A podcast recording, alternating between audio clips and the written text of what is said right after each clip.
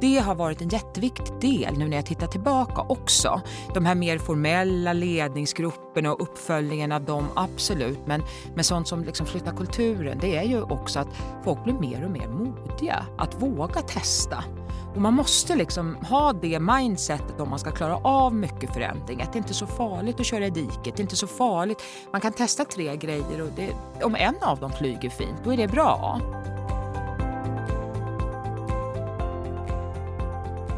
Varmt välkommen till eh, ett nytt avsnitt av Konkurrenskraft. Podden där vi pratar om eh, framtidens beslutsfattande, verksamhetsstyrning och ledarskap. Jag heter Robin Askelöv och är marknadschef på Hypegen som ju ger ut den här podden.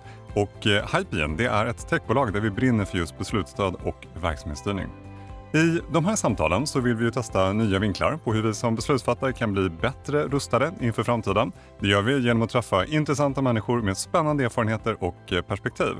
Och den här gången så ska vi prata om ledningen av större verksamheter, kundnära verksamheter och för den delen också statligt ägda verksamheter.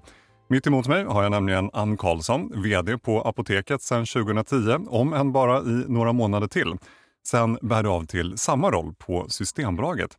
Så Ann, jättekul att ha dig här. Tack snälla. Har du bråda dagar här nu när du ska avsluta det gamla och sikta på det nya? Ja, det har jag. Ja. Men jag tycker om bråda dagar. Jag gillar att jobba i högt tempo, så det, det passar mig. Mm, det låter bra. Du eh, Ann, några ord om eh, vad du har med dig in i det här samtalet. Vi kommer ju komma in på många olika saker. Du eh, har en bakgrund som personalvetare. Du har en rad olika chefsbefattningar inom ICA-koncernen med dig. Du rekryterades därifrån till Apoteket. Du har varit VD där sedan hösten 2010. Och sen förutom vd-uppdraget, du har ju också flera styrelseuppdrag, bland annat nu i Vattenfall och SNS. Du har fått flera utmärkelser genom åren. 2010 blev du Årets Rutedam. Sen 2011 finns du återkommande med på listan över näringslivets mäktigaste kvinnor. Och 2017 så var du en av finalisterna till att bli Årets chef. Och sen inom kort alltså VD på Systembolaget. Det, det här är en gedigen CV. Missar jag någonting här? Nej, det låter nästan Ja, det är utmärkt. Ja, Absolut underbart. inte. underbart. Och det, det, finns ju mycket att plocka av här. Jag tänker i det här samtalet, jag är ju nyfiken på dina, dina perspektiv som VD för stort statligt ägt bolag som dessutom har varit under kraftig förändring under de senaste 11-12 åren. Vi kommer att prata mycket förändring, eh, för du har ju varit VD 10 av de åren. Så vi kommer uppehålla oss mycket kring apoteket, men som jag sa också hur man förbereder sig för ett nytt toppjobb på Systembolaget. Så att vi ska hinna med mycket. Det låter som en plan. Mm, jättebra, ja. utmärkt. Du, eh, då tänker jag så här att eh, vi börjar först med några inledande frågor. Jag ställer dem till, till alla gäster bara för att värma upp resten lite. Så jag bara kör igång här. När skulle du säga att du har som absolut roligast på jobbet? Eh, jag, har, jag har ganska kul varje dag. Mm. Det, det ligger liksom i sakens natur att jag, jag gillar att jobba och jag gillar att ha det jobb jag har. Men, men det roligaste tycker jag nästan är när vi eh, när vi behöver riva upp gamla beslut. Mm. När vi hamnar i ett läge, och det är ofta lite av olika kriskaraktär, nu har vi rätt mycket sånt bakom oss, men, och vi behöver riva upp gamla planer, vi behöver tänka nytt och mm. vi liksom sluter upp som team, mitt närmaste, mitt närmaste gäng då. Mm. Och verkligen våga det. Våga riva upp, våga fatta nytt, våga bestämma oss för att vi kör så här nu även om vi inte har några hängslen mm. och sen går ut och, och verkställer. Mm. Jag älskar de situationerna. Mm, spännande. Det känns som att det där kommer kunna komma tillbaka till när vi pratar förändring. Mm. Eh, det senaste året har varit speciellt, eh, minst sagt. Vad är du mest stolt över om man tittar tillbaka 12 månader? Då är det att vi har hanterat pandemin så otroligt bra som jag tycker vi har gjort. Mm. Dels är det ju så att de, de flesta av mina medarbetare jobbar ju i kundmötet. De står ju ute på apotek någonstans i Sverige. Och Det betyder att de har ju fungerat som vad man säga, krockkuddar för väldigt mycket människor. Både när man har varit rädd och inte förstått riktigt hur man ska hantera en pandemi mm. till att man behöver faktiskt hjälp för att man är sjuk. Mm. och De har gjort helt fantastiska insatser också för att det här har varit en kinkig period även för dem. Mm. De har varit oroliga själv. Det är mycket vi inte har vetat om pandemin och när människor kommer in på apoteket då är det som att gå in till läkaren om jag ska vara ärlig. Man tycker vi ska veta. Mm. Och samtidigt har de ju själva haft kollegor som varit sjuka och fått täckt för dem och få jobba bakom masker och jobba bakom plexiglas och sådär. Mm. Och de har gjort det helt formidabelt bra. Jag tror inte vi har haft ett enda apotek stängt under den här tiden. Okay. Eh, och samtidigt då så i all, alla andra verksamheter, e-handeln har stuckit liksom rakt ut som en hockey, mm. hockeyklubba skulle man kunna säga. Eh, enorm ökningstakt, också som är pandemidriven om man ska mm. vara uppriktig. Mm. Och sen så är det väldigt mycket sortiment som ingen har frågat efter förut, som alla frågar efter nu. Så att jag har haft medarbetare som har varit liksom Europa runt för att få tag på masker mm, eller mm. ja, du vet allt det här. Mm. Så att hela vårt bolag har verkligen visat på förmågan att agera i kris. Så, mm. så jag är nästan rörd. Mm. Och dessutom så gör vi det med ett, faktiskt ett bra resultat. Och det, en sån som jag blir alltid lite extra glad för det. Vi har hållit i kostnader och mm. samtidigt har vi hårdinvesterat digitalt framför allt. Ja, för det är ju det som den här pandemin har tvingat fram. Va? Så att, jag är faktiskt jättestolt över det. Det låter som eh, mycket att vara stolt över. Mm. Eh, inspiration är viktigt. Var hittar du din inspiration till din yrkesroll? Mm. Det är ju mycket människor jag har runt omkring mig. Jag hittar det mycket hos mina egna medarbetare mm. på olika ställen. Jag, jag hittar det faktiskt en hel del hos konkurrenter. Jag okay. gillar ju lite, lite tävlingsmänniska mm. sådär, så att jag blir inspirerad av när andra har gjort någonting som jag tycker att vi ska göra. Mm. Eh, och jag hittar det också när jag läser böcker. Det kan, behöver inte vara managementböcker. Jag är mm. väldigt förtjust i att läsa överhuvudtaget. Alltså. Mm. Eh, så att jag, jag ägnar en del tid när jag väl får stunder över till att läsa bra romaner och ja, sådär. Och det kan jag få väldigt mycket inspiration ifrån. Mm. Ja, men Intressant. Mm. Ja, vi, vi pratade här innan. Vi, uh, vi hade ju en tidigare gäst här, Strannegård, rektorn på Handelshögskolan, som pratade betydelsen av bildning. Mm. Och det var någonting som du nämnde själv att du, mm. du gillar eller mm. också värdesätter. Men jag lyssnade ju bland annat på den podden också. Jag tycker Lars är väldigt eh, klok på många sätt. Men jag kan inte nog eh, instämma i det, hur viktigt det är. Både Bildning kan ju ha så många dimensioner, men faktiskt att man ser man förstår lite mer om en situation än bara det mest uppenbara. Det mm. kan handla om att man förstår en historia till exempel. Eller mm. ja, ett skeende som har varit likvärdigt i historien långt tillbaka. och sådär. Mm. Jag håller med. Du, ehm, jag tänkte att vi ska börja prata lite om, om dig som chef. Mm. Eh, för det är något som du har uppmärksammats mycket för. Jag hittade en intervju med dig inför att du skulle tillträda på apoteket. Mm. Eh, och där sa du att du, du har aldrig varit bäst. Eh, du har istället haft en förmåga att omge dig med, med liksom den, den bäst blandade mixen kan man säga av kompetens, erfarenhet och utbildning. Så här 11 år senare, skulle du säga att det fortfarande är en bra beskrivning av hur du tänker jobba som chef? Definitivt. Definitivt. Idag är jag ju helt trygg med att det är ett framgångs koncept. Mm. Då, första gången jag blev chef, så var det ju liksom livrädd som jag sa ja. Mm. Eh, och tänkte, hur i hela fridens namn kan du fråga mig? Jag mm. kan ju inte det här. Jag är ju inte allt det där som de var. Och det, så det var ju en ren överlevnad. Det var ju att se mm. till att försöka samla upp all den där kompetensen som jag själv inte hade eller förmågorna sådär, för att mm. greja det. Idag vet jag att eh, jag har massa fördelar av att inte vara bäst mm. på någonting. Så att, eh, men jag har en del människor runt mig som jag rekryterar in för att jag bedömer att de är bäst på det. Ja, just det. Just det. Mm. Du är ju chef för många andra chefer. Mm. Är det här ett tankesätt som du, du jobbar med att de också ska, ska jobba utifrån? Mm. Jag försöker inspirera kring det och jag vill nog påstå att de allra flesta runt mig idag tänker mm. så. Men det här är också det... Du... Eh, du måste vara ganska trygg med dig själv. Du måste ha en ganska hög självkännedom vill jag påstå för att kunna jobba så. Det är också det jag har lärt mig mm. genom åren. Att du, du måste liksom förlika dig med att du är svag och stark. Då kan du bjussa på att det är andra som ska gå in. Och innan du är där så, Jag jobbar faktiskt en del med att mina, mina närmaste ska, ska få möjligheter till att reflektera över sig själva mm. och, och så skaffa sig bra självkännedom, det tror jag är oh, ett, ett bra ledarskap. Mm, intressant. Mm. Vi backar bandet lite och, och går in på just den här förändringen som ni på Apoteket ändå har gått igenom. För om det är någonting som ju ändå har präglat hela äh, apoteksmarknaden under 10-talet, även de senaste åren, så är det förändring. Marknaden omreglerades, som man säger, 2009. Det var då apotekets monopol upphörde. Ni tappade ju i runda slängar 70 procent av era marknadsandelar på mm. kort tid. Mm. Eh, idag, om jag har läst rätt, så finns drygt 1400 öppenvårdsapotek i Sverige. Av dem hör cirka 400 till Apoteket AB. Ni omsätter ungefär 20 miljarder, har knappt 3 000 medarbetare och nästan 3 miljoner medlemmar i er kundklubb. Mm. Och jag tänker att, alltså, att ni står där måste ju rimligen vara, vara resultatet av ett enormt förändringsarbete. Mm. Så mycket har hänt under din tid. Som sagt, du började bara ett år efter att eh, marknaden släpptes fri. Mm. Och då kan jag tänka mig att det var ganska mycket osäkerhet i, uh, i organisationen. Man går ifrån ändå ganska reglerat, man vet vad som gäller till att det faktiskt blir väldigt fritt. Sådär. Mm. När man kommer in som ny VD i det läget, vad, vad, går man in med för mindset och för tankar kring styrfilosofi då? Mm. Nyfikenhet.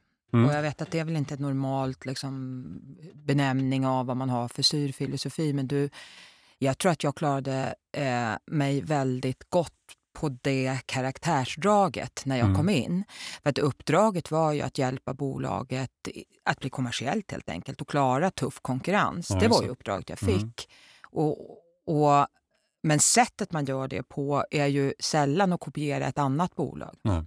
Och jag kom ju från en dagligvaruaktör som sagt var, som du nämnde. Eh, och det är ganska stora skillnader, mycket likheter också för man mm. behöver liksom vinna kunden varje dag när man jobbar med handel som jag gör.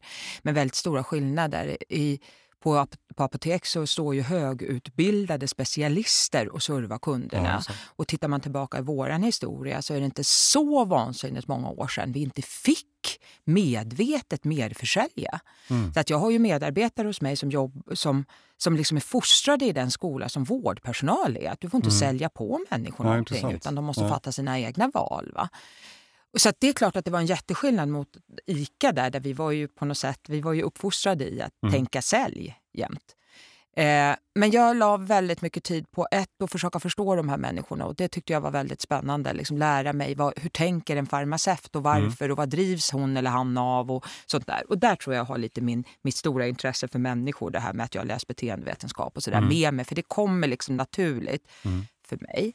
Men sen eh, var ju den kanske viktigaste eh, vad ska man säga, verktyget för att åstadkomma den här förändringen, för vi har behövt förändras i varenda kapillär om man ska mm. vara uppriktig, det var ju att flytta fram bilden av vad kunden hade för inflytande på oss. Ja, och det är den jag använt hela tiden. Det hade mm. aldrig hållit liksom att peka på mig själv och säga jag vet vad vi behöver, varsågod gör som jag säger. Jag hade mm, inte kommit mm. någonstans då. Utan istället var det liksom fram med kunden och börja ta reda på ännu mer av hur deras beteenden och, för, och liksom förväntningar förändrades. Och de förändrades också väldigt fort av att marknaden förändrades. Mm. För att helt plötsligt så kom det alternativ till oss. Så att alla hade älskat gamla monopolet. Vi hade jättehöga värden även när vi var monopol. Mm. Men då hade man ju inte sett några fler alternativ. Mm. Och när de kom i marknaden då blev vi kunderna helt plötsligt attraherade av andra saker. Sånt som vi hade valt att inte ha eller mm. göra. Mm. Eh, och det var ju liksom bara att öppna allas våra ögon. Så några av de sakerna vi gjorde, vi flyttade fram kunden, vi började använda göra allt vad vi kunde för att plocka av så mycket data som möjligt från mm. kunderna. Så det här med att vi har tre miljoner medlemmar nu, det är också någonting jag är väldigt glad och stolt över. För när jag kom in i bolaget då tror jag inte vi var över 700 000. Okay, och ingen ja. tyckte kanske att det var viktigt. En kundklubb är inte viktigt i ett monopol på samma mm, sätt. Mm. Och jag kommer från ett bolag där, där det har varit en av de centrala delarna. Ja, det där kunddatan. Exakt, ja. helt centralt. Så, att det, så att det var faktiskt något som jag reagerade så starkt på. Men hur hur tänker ni? Mm. Och sen så laddade vi om och idag har vi nästan tre miljoner kunder. Så vi har ju kunnat använda det och så mm. har vi använt olika varianter att ta reda på vad kunderna tycker. Men en sak som också har spelat roll här det är att jag jag är själv väldigt intresserad av omvärld och omvärldsbevakning men jag insåg att jag behövde hitta någon slags systematik i det också för hur jag mm. fick in det och det har vi jobbat mycket med. Men en av de sakerna vi gjorde ganska mycket i början i olika konstellationer och gör fortfarande på olika sätt, det är att ge oss ut på safari. Mm. Alltså man, man kan vara på kundsafari mm. genom att liksom gå någon slags kundresa in i massa olika verksamheter ja, eller man kan bestämma sig för att nu ska vi in och ut och titta på ett antal serviceplatser som mm. möter kunder. Och sen behöver ni ta med er hem vad ni tyckte fanns som var bra här och dåligt här. Och, mm. Alltså liksom öppna upp omvärlden för oss. Mm. Så vi har ju tittat på verksamheter som har... Det är klart vi har tittat på konkurrenterna, det gör man ju naturligt mm. när man tävlar. Men men sen har vi tittat på såna här spännande, Max Hamburgare till exempel, mm. de var jättetidiga med att använda digital eh, teknik för att mm. serva sina kunder mycket bättre än sina konkurrenter. Det var ju såna här grejer. Deras kundresa var ju mycket bättre ja, än aktörerna. Tittar vi på, vi tittar på restaurangbranschen, vi åkte, vi åkte till andra länder och tittade på andra apotekskedjor som mm. hade så att säga, andra förutsättningar förvisso men därmed hade skapat helt andra saker. Mm. Och sådär. Så det är väl de två allra viktigaste sakerna. Sätta kunden på riktigt i förarsätet och sen omvärldsbevaka mycket. Ja, och det vill jag säga, nu pratar jag mycket här, men det här, det, är en, det, det här engagerar mig väldigt mycket. Ja. Att, eh, mina, eller apotekets medarbetare had, har alltid varit väldigt omtänksamma om kunden. Det är ofta det mm. vi skårar högt i idag med. Mm. Eh, så det fanns ju. De var väldigt kundorienterade. Mm. Men de var orienterade utifrån en annorlunda synsätt. Det vill mm. säga, mm. man ska inte handla för mycket. Man ska bara handla det som... Vi ska hjälpa dem så de handlar mm. rätt sak. Och det, var, det finns en väldigt stor omtänksamhet i det, ungefär som många jobbar i vården idag. Vi måste mm. hjälpa patienterna rätt. Mm. Medan när du ser en människa som är kund istället, då handlar det om att försöka förstå henne mm. och liksom följa hennes behov eller komma lite före henne i hennes behov. Och det är faktiskt en ganska stor mm. skillnad. Mm. Det kan mm. vara lika omtänksamt bägge två, men det är två olika utgångspunkter. Liksom. Ja, jag tycker det är jätteintressant, för det du kom in på, dels apropå just när du går in som vd, att genuint förstå dina medarbetare, som ju faktiskt är att förstå ett helt skrå mm. eh, med ganska långa aner. Så där kan jag tänka mig att det var Definitivt. ett stort jobb. Men jätteintressant det här du säger också, man kan förstå kunden från olika håll. Förstå kunden utifrån ett hjälpsamhetsperspektiv, men förstå den utifrån ett ett kommersiellt perspektiv är ju någonting annat. Sådär. Ja, men jätteintressant. Du, du nämnde eh, i, i, eh, i, i ditt svar här, alltså det här med digitalisering, möta nya konkurrenter. Och, och digitaliseringen kan jag tänka mig, den, den, har ju verkligen rimligen legat som en röd tråd i, mm. egentligen, i, under hela 10-talet. Mm. Eh, så digitaliseringen, nya kundbeteenden, Eh, och ni har ju också mött väldigt många nya konkurrenter. Eh, förutom att marknaden i sig släpptes fri så har det också kommit alla de här digitala konkurrenterna, till exempel Meds, mm. till exempel Apotea och så vidare. Mm. Hur, har, hur har just digitaliseringsfrågan påverkat ditt jobb och ditt sätt att jobba? Mm, jättemycket. Ja. Och det är bra att du lyfter fram de två, eller du lyfter fram några av de annorlunda konkurrenterna, för de kom ju in helt utan att köpa någonting av det som såldes ut. Ja. De är ju helt nya in i marknaden och har varit eh, mycket offensiva. Mm. Mm och på det sättet drivit kunderna framför sig, skulle mm. jag vilja säga, och in till sig. Så hade vi inte haft till exempel då den första du nämnde som, som väldigt snabbt kom in, Apotea kom väldigt snabbt in, då hade inte vår bransch varit så skicklig mm. på att möta digitala kundbehov som vi är. Vi vill nog, jag hävdar att vår bransch är en av de absolut mest, de, de branscherna inom retail-Sverige som är allra längst fram. Mm, tack vare att vi har haft såna här offensiva offensiva spelare som har kommit in. Så vi har ju behövt också så att säga, visa på att det går mm. att möta våra bolag på ett bra sätt digitalt. Sen är det ju också så att våra produkter lämpar sig ganska bra för att sälja online. Så är det ju. Du behöver inte klämma och känna på alla, alla våra saker. Nej. Och det är inte alltid så att du behöver råd. Ganska ofta så vill du faktiskt, du vet vad du behöver, du vill mm. ha det snabbt och du vill ha det eh, enkelt. Mm.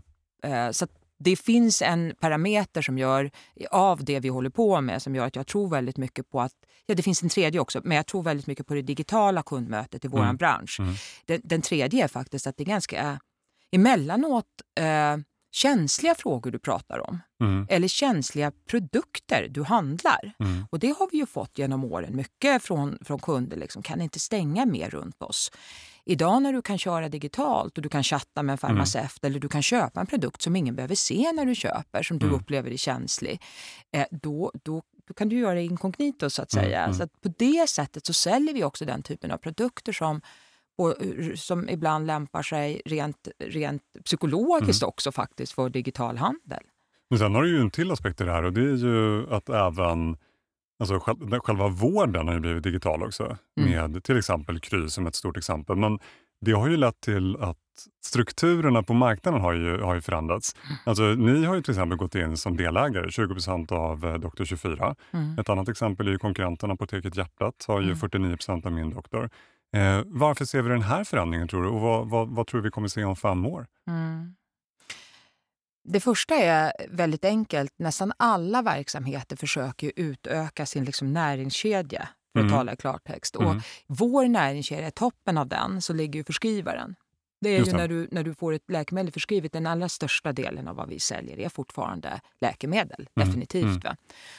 Eh, så att skälet till att vi börjar, börjar leta efter ännu tätare samarbeten i Vårdsverige, det var mm. ju det att om vi kommer ännu högre upp i näringskedjan, tidigt möter kunden, då kommer vi bli ännu bättre att förstå vad vi skulle kunna göra för att säkra att det är just hos oss som kommer in och köper sina läkemedel sen. Mm den som medicinerar kroniskt för särskilda sjukdomar till exempel. Ju bättre vi kan erbjuda stöd och rådgivning och, och kanske tjänster runt mm, omkring mm, det, mm. desto bättre. Va? Så att vi vill ju upp i näringskedjan. Sen har det varit inte alltid helt enkelt då att jobba med de stora regionerna just i det här avseendet. Och jag har respekt för det, för mm. de behöver liksom jobba neutralt också. Men det betyder dessutom, det, det är den ena delen, vi vill, liksom, vi vill kunna länka ihop näringskedjan på ett sånt enkelt sätt så att det blir lättare för mm. dig som patient när du en dag ska vara kund i ett apotek. Naturligt, så mm. tänker alla mm. bolag.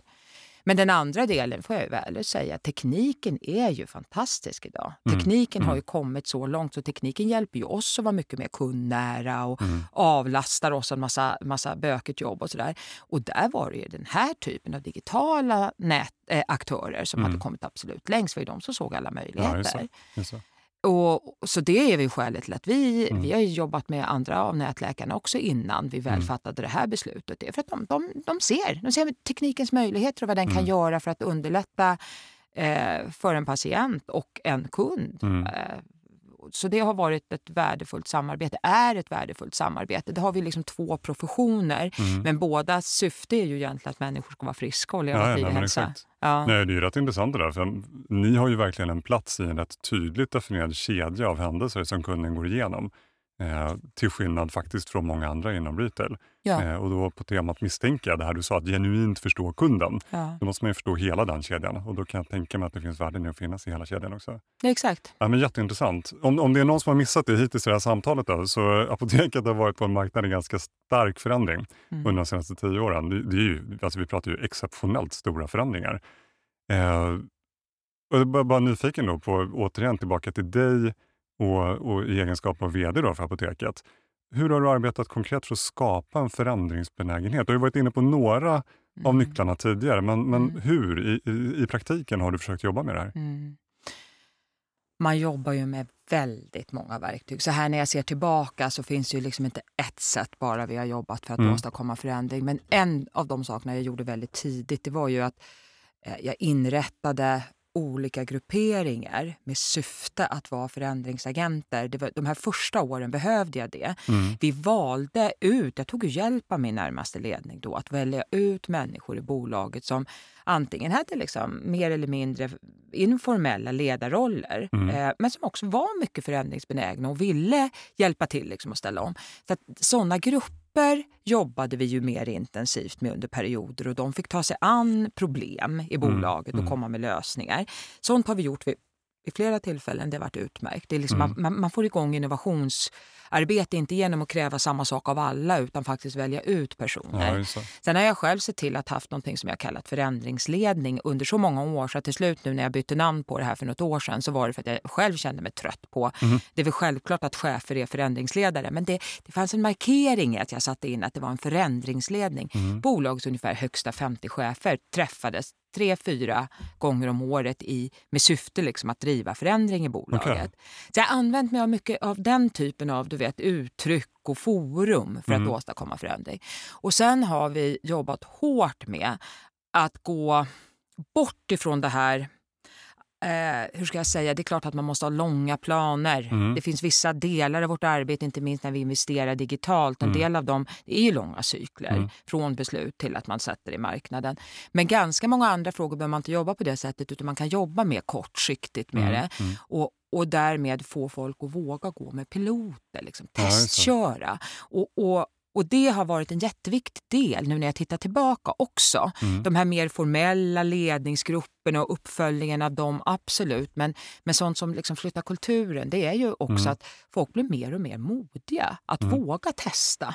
Och Man måste liksom ha det mindsetet om man ska klara av mycket förändring. Att det inte är så farligt att köra i diket. Det är inte så mm. farligt. Man kan testa tre grejer och det, om en av dem flyger fint, då är det bra. Mm, det. Sånt tyckte vi inte när jag kom in i bolaget. Då var vi livrädda skulle jag vilja påstå för att mm. göra fel. Det ligger lite grann också i uppdraget som en farmaceut har, apropå mm, förstå mm. sig på. De får ju inte göra fel i en mm. expediering. De får absolut inte göra fel i en expediering. Ja, det, ja, och då fanns ju det så att säga, väldigt starkt i vår kultur också. Så det har vi jobbat mycket mm. med. Så det är några exempel. Jag tänker på, eh, när du säger det här, på den förra gästen i avsnittet Eh, professor på Chalmers, Henrik Eriksson. Eh, han har skrivit en bok som heter Världens, eller Sveriges bästa verksamheter. Och en av nycklarna där var just det här med att, att alltid våga testa och framförallt jobba med förbättringar. Och han hade en, en distinktion där som jag tyckte var bra. Att det handlar inte om att ha en förändringskultur, det handlar om att ha en förbättringskultur. Det tycker jag är bra mindset, att man, man jobbar hela tiden med förbättringar, vågar testa, dra lärdomar och se vad som händer. Mm. Och sen testar man igen i syfte att hela tiden förbättra. Ja. Det tycker jag är bra. Den är jättebra.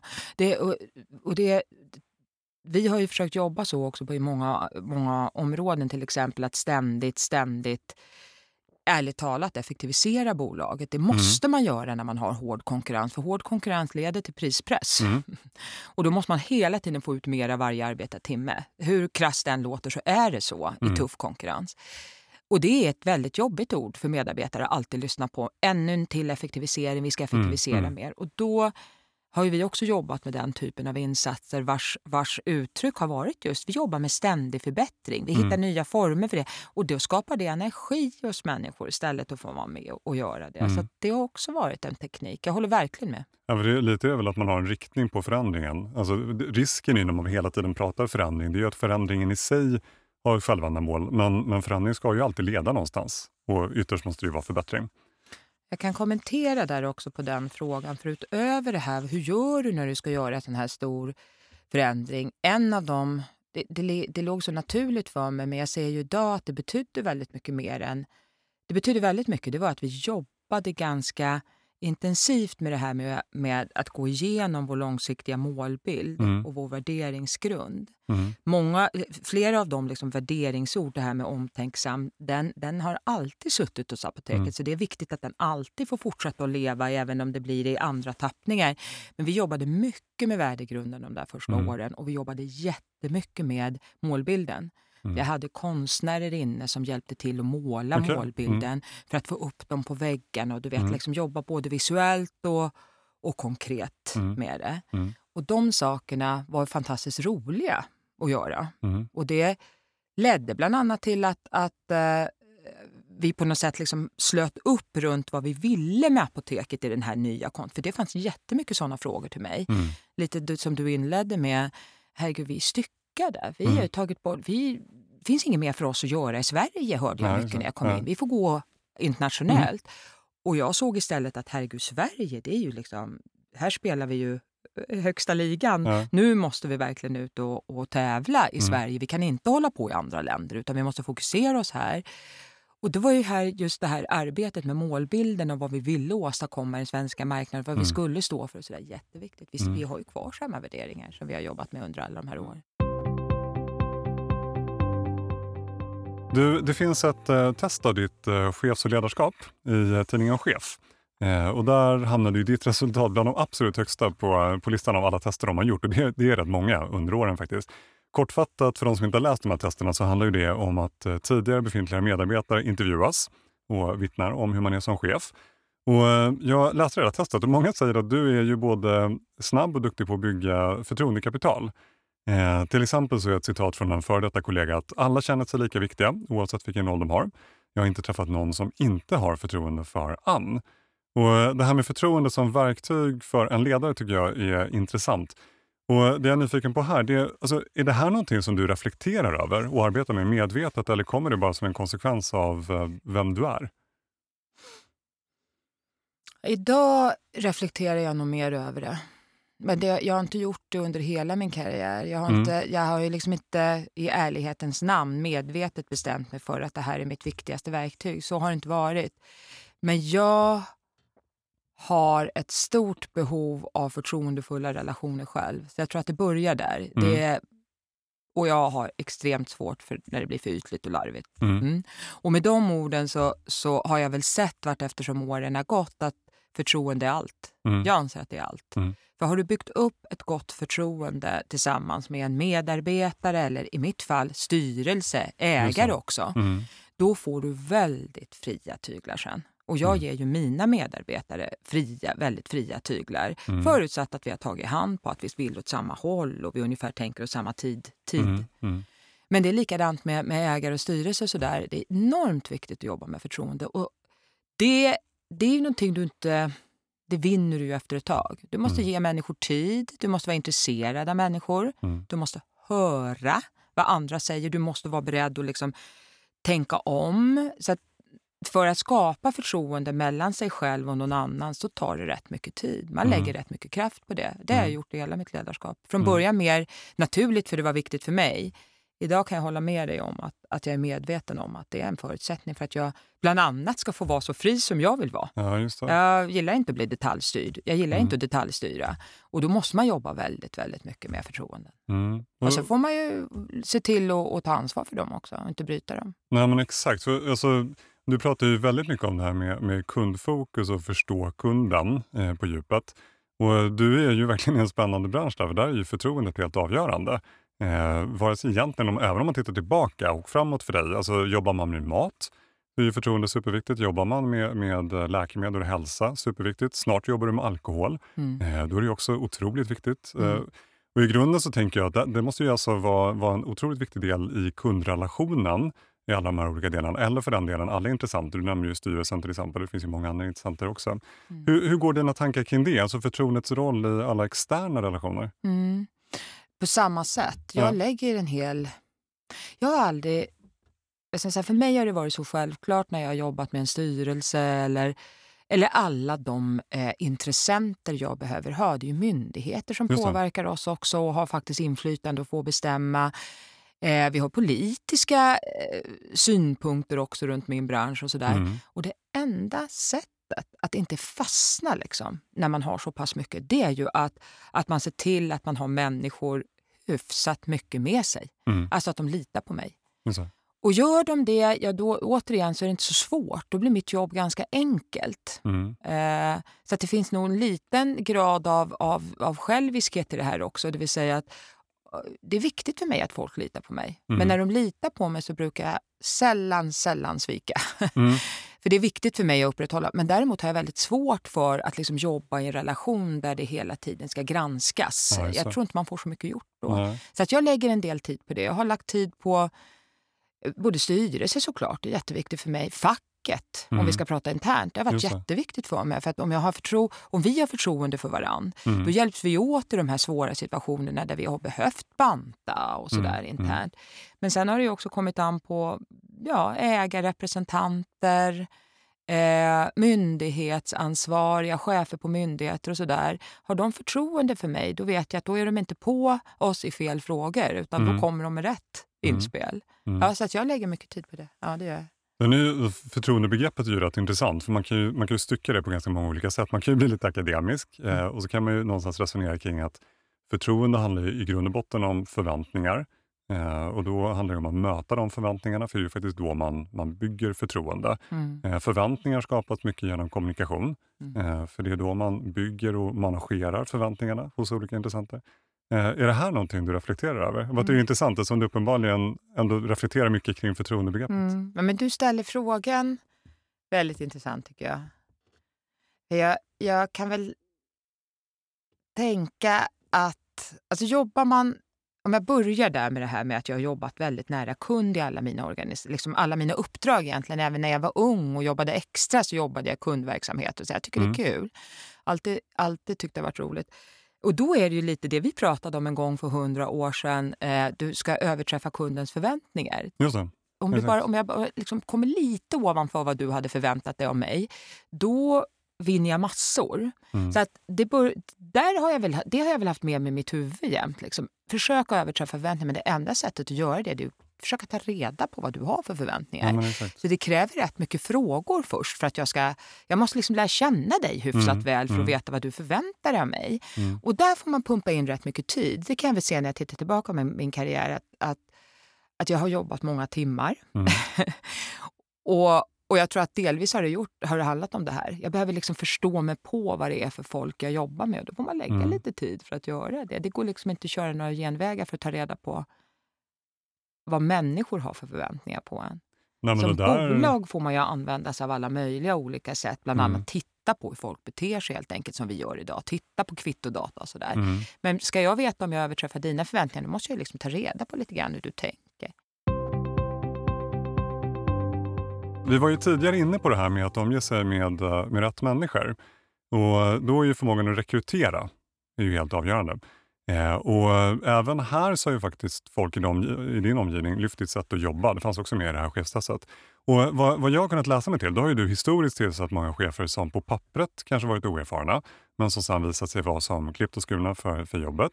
Och eh, det finns många som vittnar om att du har en, en skarp blick för talanger, säger de. Eh, och du nämnde tidigare själv, du har ju en bakgrund som mm. beteendevetare, mm. socionom. Eh, påverkar det ditt tankesätt i, i de här frågorna skulle du säga? Jag tror att det är så att jag tycker människor är intressanta och mm. därför betyder det att jag stannar kanske lite längre.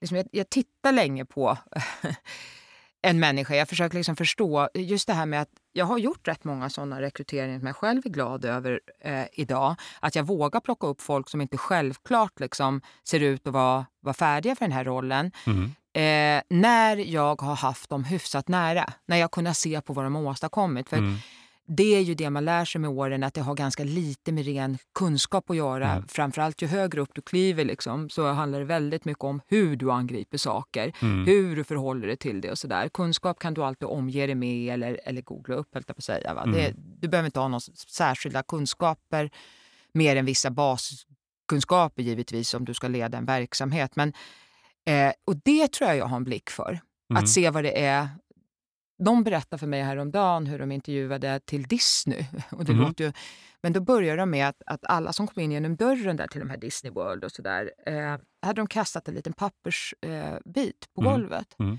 Eh, och de som bara gick förbi den där papperstussen, mm. de fick inte gå vidare ja, och de visste det. inte varför. Ja. Och jag tror att det, är lite, det där är lite signifikativt, riktigt det har jag aldrig gjort. Men det här mm. att försöka se vad är det, hur angriper du, vad gör du, hur gör mm. du dina frågor även om det är på en lägre nivå. Det är så mycket eh, sånt som gör om du kan tackla svåra utmaningar längre. Mm. Det är mm. liksom ditt förhållningssätt och det är jag rätt bra på att se. Mm. Men jag måste säga att jag tycker fortfarande att rekrytering är bland det svåraste jag har. För att mm. har jag inte haft människorna nära mig, då är det inte helt enkelt att, mm. att veta exakt hur mycket av det du säger eller det som står i ditt CV eller eller det som någon berättar för mig om dig, hur mycket av det som verkligen, verkligen funkar när du är på toppen. Ja, just det. Jag är tillbaka lite till det jag sa förut. Försök att ta reda på om folk har god själv, självkännedom, mm. om de är hyfsat modiga, om de mm. är rätt så stabila som människor. Liksom, sånt försöker jag ta reda på. Mm. Ofta går det bra, men ibland gör jag fel.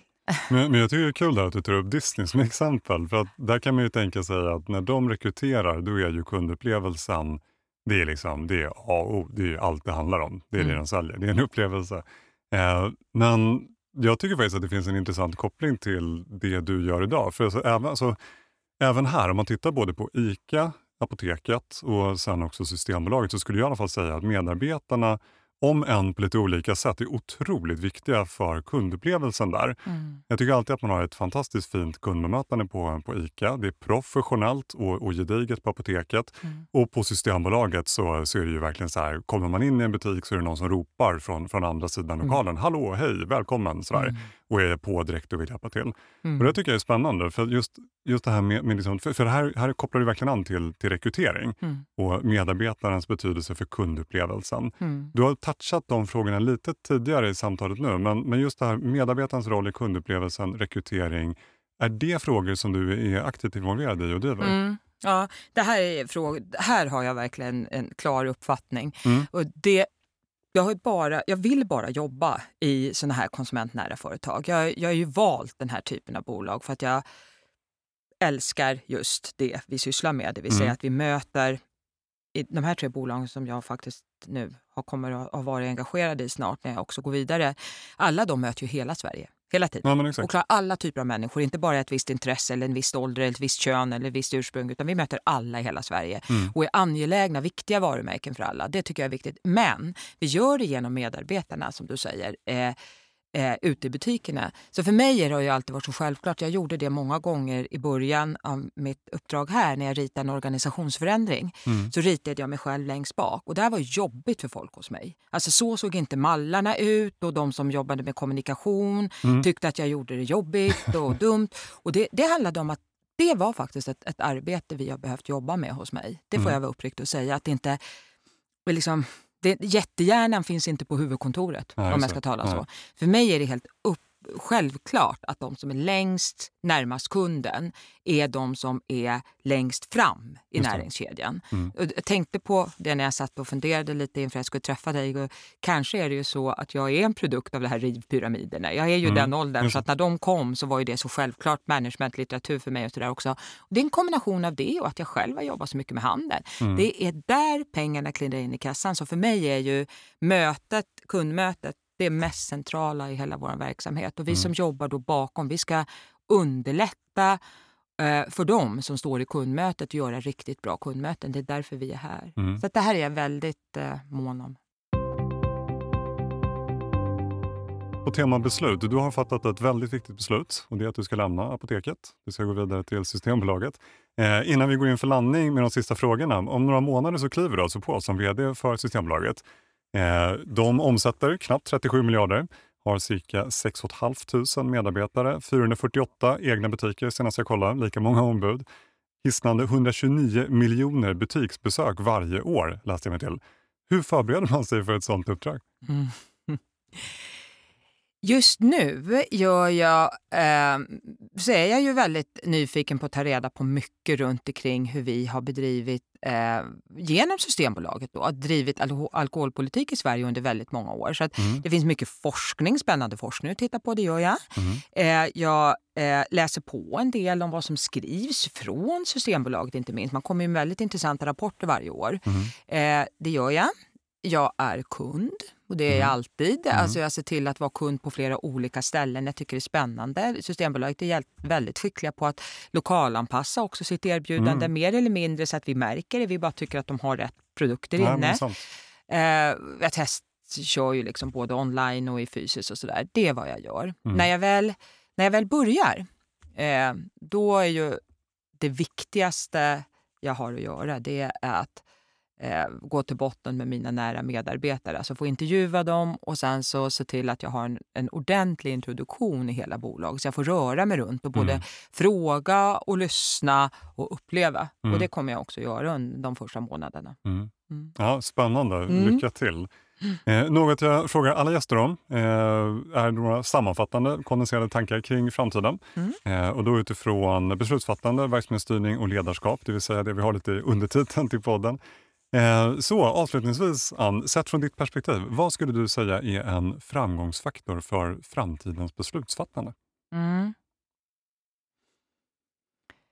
Dels är det att man klarar den här dubbelheten med att agera i nuet så att det finns en framtid. Mm. Men samtidigt är det lite skelögdhet man behöver ha. Mm. Framtidens beslutsfattare måste liksom ha ena foten här och nu och en fot faktiskt, kanske fem, ibland till och med tio år fram med vad man vill bli. Mm. Den är mm. viktig. Mm. Nummer två är att hitta former för ständig kompetensutveckling, ständigt lärande.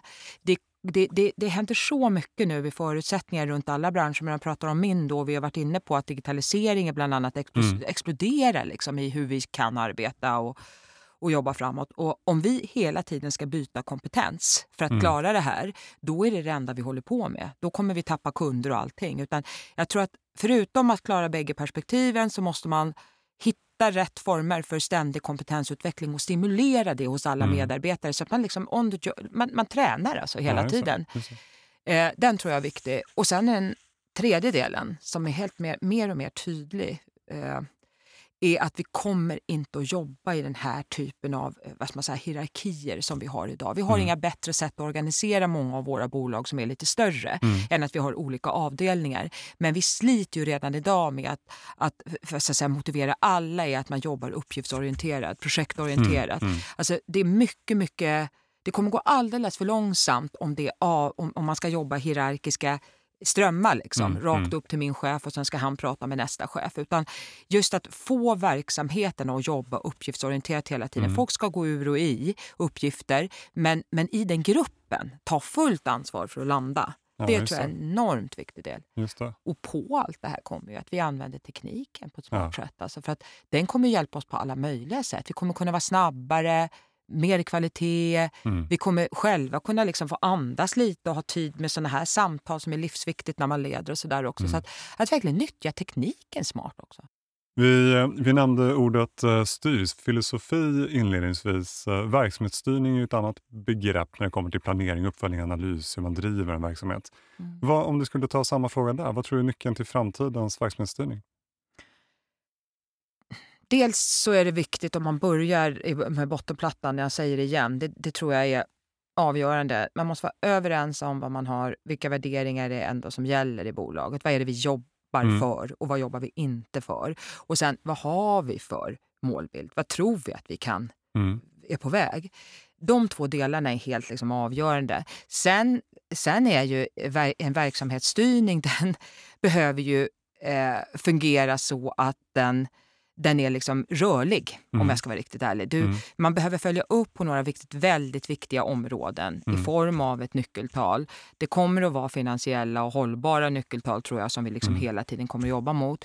Men man måste också kunna vara rörlig i den här mm. verksamhetsuppföljningen över tid och bestämma sig för att liksom våga skifta om ibland. Så att nyckeln i det är ju att ligga nära hela tiden. Just det, ja. just det. Tror det någon form av agil verksamhetsstyrning? Ja, agil verksamhet som är... Ja. Du, du pratade om det tidigare och jag tror mycket på det. Att, att etablera en kultur av ständiga förbättringar. Gör man det, då vrider man lite grann på varje skruv varje mm. dag. Då kommer mm. man rätt. Då behöver man inte ha de här bombastiska affärsplaneprocesserna som nästan äter upp en under ett år. Mm. Utan då då har man det långa perspektivet, vad man mm. vill åstadkomma. Men sen hur man gör det, det spelar ju en viss roll för vad, vad ens konkurrenter gör. Mm.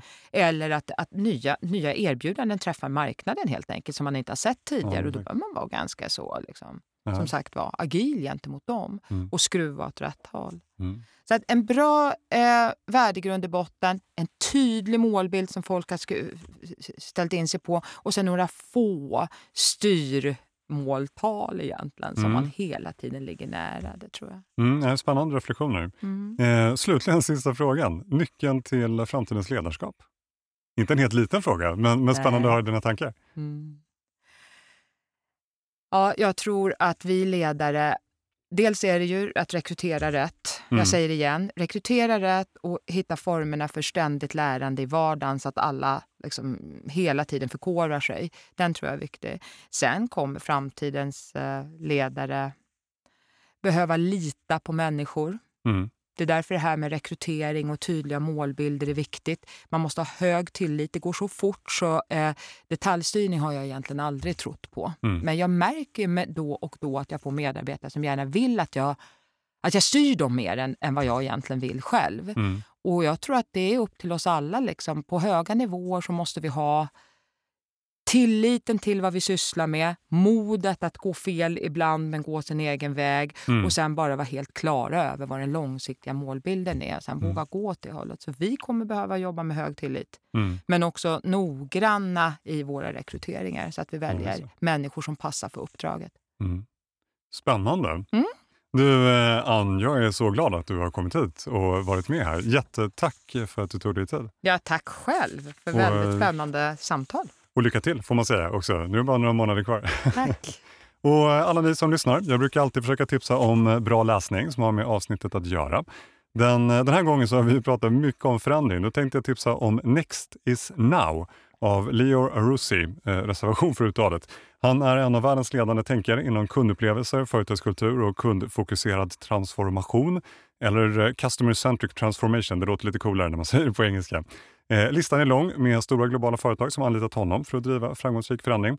Den här boken handlar väldigt mycket om att få in ett mindset bland alla chefer och medarbetare om att förändringar innebär möjligheter snarare än att det är något som implementeras uppifrån och ner i organisationen. Det känns som att det går lite i linje med, med det du har pratat om, Ann, för övrigt.